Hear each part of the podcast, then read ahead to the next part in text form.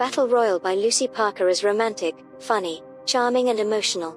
The slow burn between Dominic and Sylvie worked brilliantly. I liked that their relationship was given time to develop and evolve. The baking competition, the location of their organizations, and the royal wedding cake contract. They all worked admirably for the forced proximity trope. It was reviving to see characters who were a little older and more settled in their lives, and that there wasn't some force for marriage and youngsters to enter the mix. At a very early age, Sylvie lost both her parents and was fortunately raised by her caring auntie until she died. Having endured so much at a youthful age, Sylvie has struggled to completely open up to and trust many people.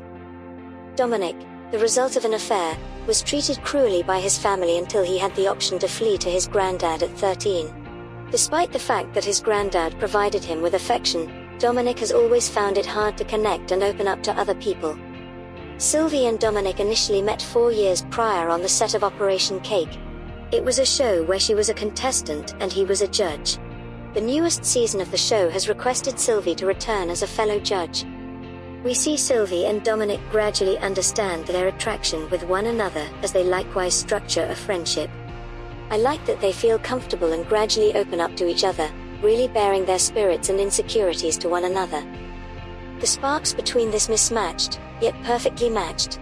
The pair are designed to cause fires, yet more importantly, the glow, care, and love that develops between them as they gradually uncover their actual selves to one another while managing different individual and professional crises is totally endearing. If you are new to Lucy Parker, I highly recommend Battle Royal and her London Celebrity series where the main characters work in theatre. Thanks for listening this book review podcast. If you like this review, don't forget to follow so that you do not miss any of our future podcast. Also show us your love by sharing it with your friends and family.